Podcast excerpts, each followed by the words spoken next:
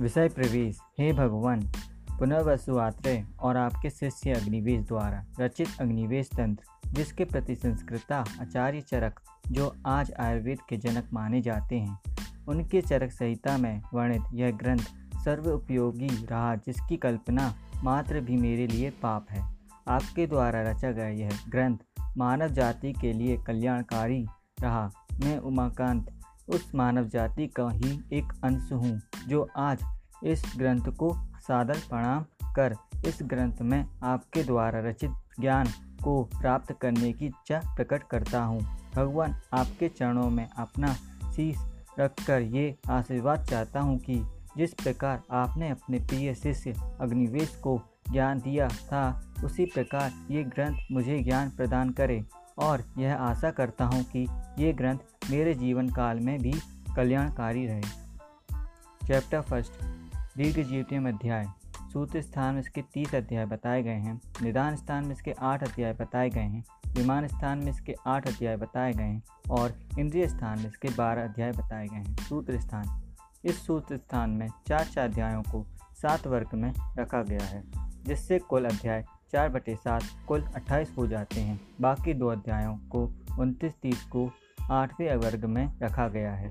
सात वर्ग में चार चार अध्यायों को रखने के कारण चतुष्क कहा गया है। अतः सात चतुष्क इस ग्रंथ, इस प्रकार है।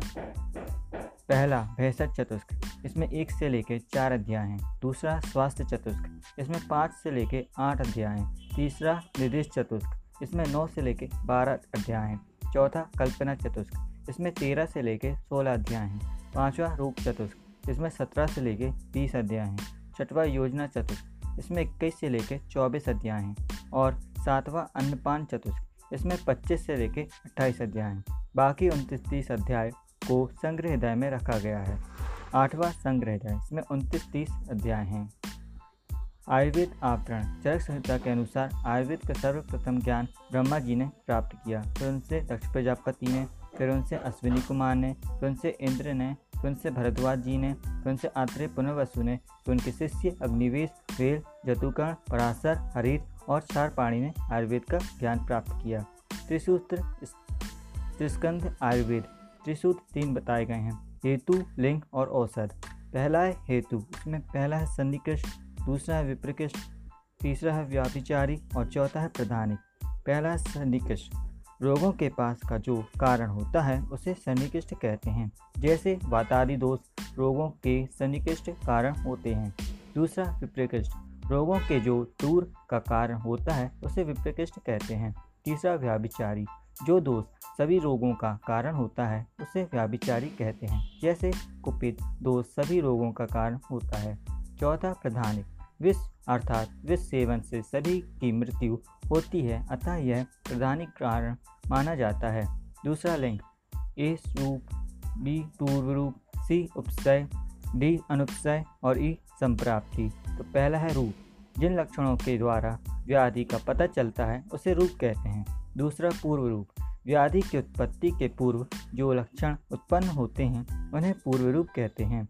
तीसरा, उपसय। ऐसा अवसर आहार विहार जो शरीर के लिए अनुकूल हो, उसे उपसय कहते हैं। चौथा अनुपसय, दो व्याधियों के समान लक्षण होने पर जिसके कारण व्याधियों में भेद किया जाता है, उसे अनुपसय कहते हैं। पांचवा संप्राप्ति, व्याधि के उत्पन्न करने वाले निदान जब दोषों के साथ मिल जाते हैं, तब व्याधि की उत्पत्ति होती है, उसे संप्राप्ति कहते हैं। तीसरा औसत औसत के तीन बताए गए हैं। पहला है दोष प्रशमन, दूसरा है दोष प्रकोप और तीसरा है स्वास्थ्य तो पहला है दो समन, जिसमें तेल घृत मधु, ये क्रमशः वात पित्त कप को शांत करते हैं। दूसरा है दोष प्रकोप जय उड़द, विषम, आहार के क्रमशः वात पित्त कफ को प्रकोपित करते हैं। तीसरा है स्वस्थ हित इसमें गेहूँ, गोदूध आदि ये शरीर को स्वस्थ रखते हैं। औसत, इसमें तीन बताए गए हैं देवी प्राशय युक्ति प्राशय और सत्वाजय इसमें ना नाड़ी, मंत्र, बलि उपहार इसमें मणि, मंत्र, बलि, उपहार, हवन, नियम, उपवास व देवी, देवता आदि की पूजा अर्चना करके। दूसरा है युक्ति प्राशय इसमें प्रकृति, देश औसत, काल, दोष, शरीर, आयु आदि पर विचार करके। तीसरा है सत्वाजय इसमें चिंता, शोक, क्रोध, लोभ, राग, द्वेष आदि मन की विकारों का परित्याग करके। ये तीनों प्रकार के कर्मों को करके रोगों से मुक्ति प्रदान होती है।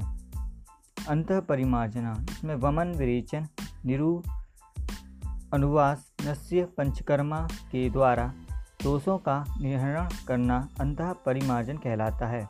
वही परिमार्जन इसमें स्वेदन, प्रदेह, प्रलेप, परिसेक आदि द्वारा त्वचा के रोग, शोध, वेदना, वर्ण आदि दूर करना वही परिमार्जन कहलाता है।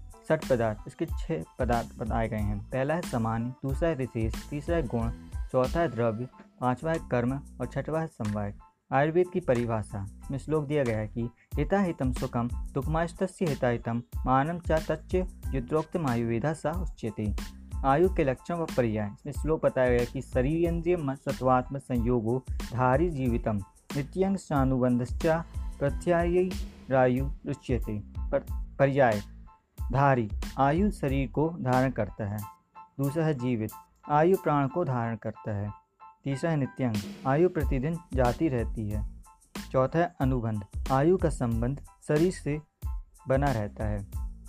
सामान्य और विशेष, इसके लॉन्ग क्वेश्चन आते हैं। इसका श्लोक है, सर्वदा सर्वभावानाम सामान्य वृद्धि कारणम हर्ष हेतु विशेष प्रवृत्ति रूप भस्य टू आयुर्वेद के त्रिदंड अधिकरण हैं। इसके तीन दंड माने गए हैं, मन, आत्मा और शरीर। अर्थात, जिस प्रकार तीन खंभों पर छत रोकी जा सकती है, उसी प्रकार मन, आत्मा, शरीर से ही जीवन संभव है, अर्थात आयु है। जब तक ये है, तब तक संसार में कार्य चलन होता रहेगा।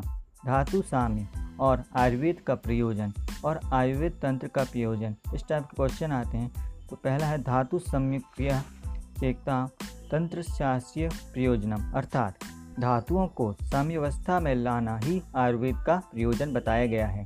दूसरा, प्रयोजन शास्त्रीय स्वास्थ्य स्वास्थ्य रक्षण आतुरस्य विकार प्रशंसा अर्थात स्वास्थ्य व्यक्ति को अपने स्वास्थ्य की रक्षा करनी चाहिए और रोगी को रोगों के अनुसार निदान करना चाहिए।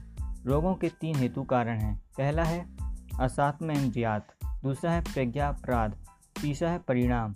शरीर एवं मानस रोगों का चिकित्सा सूत्र। इसका श्लोक है प्रसाम्य पूर्वो द्रव्युक्ति व्यापाश्रय मानसो ज्ञान विज्ञान धैर्य स्मृति समाधि भी पहला शारीरिक दोष चिकित्सा। शारीरिक दोष की चिकित्सा दो प्रकार से की जाती है। पहला है दैव्य प्राशय दूसरा है युक्ति प्राशय दूसरा है मानसिक मानसिक दोष चिकित्सा।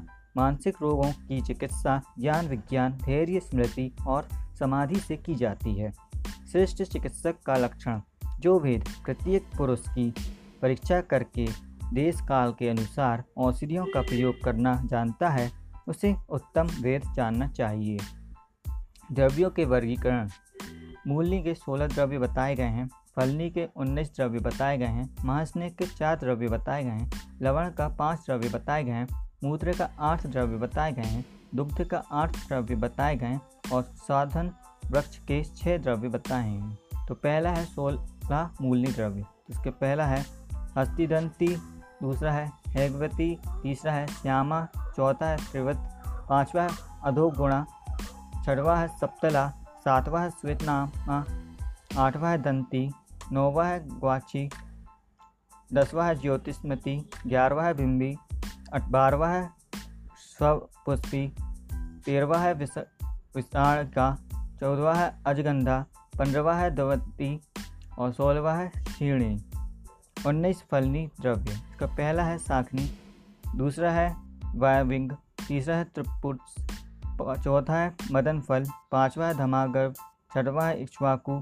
सातवा है जीमूत, आठवा है कृतमेदन, नौवा है जलज मुलेठी, दसवा है स्थल स्थलज मुलेठी, ग्यारहवा है करंज, बारहवा है हरितकी तेरहवा अपमार्ग, चौदहवा है अंत कोटर पुष्पी, पंद्रहवा हस्तिपणि सोलहवा है कंपिक कंपिलक, सत्रहवा है अरागवक, अठारहवा है कुटज और उन्नीसवा है लता करंज चार महासने द्रव्य बताए गए हैं। पहला है घृत, दूसरा है तेल, तीसरा है वसा और चौथा है मज्जा। इसके पाँच लवण बताए गए हैं। तो पहला है कला नमक, दूसरा है सोदा नमक, तीसरा है विडल लवण और चौथा है उसने रेहन रेहन नमक और पांचवा है समग नमक।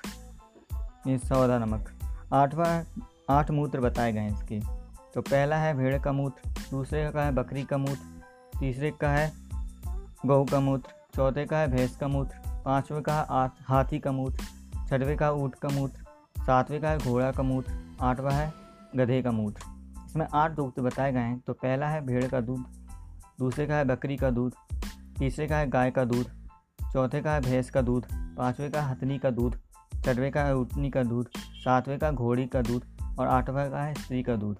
इसका जो पॉइंट है वो है तात्विक की परिभाषा।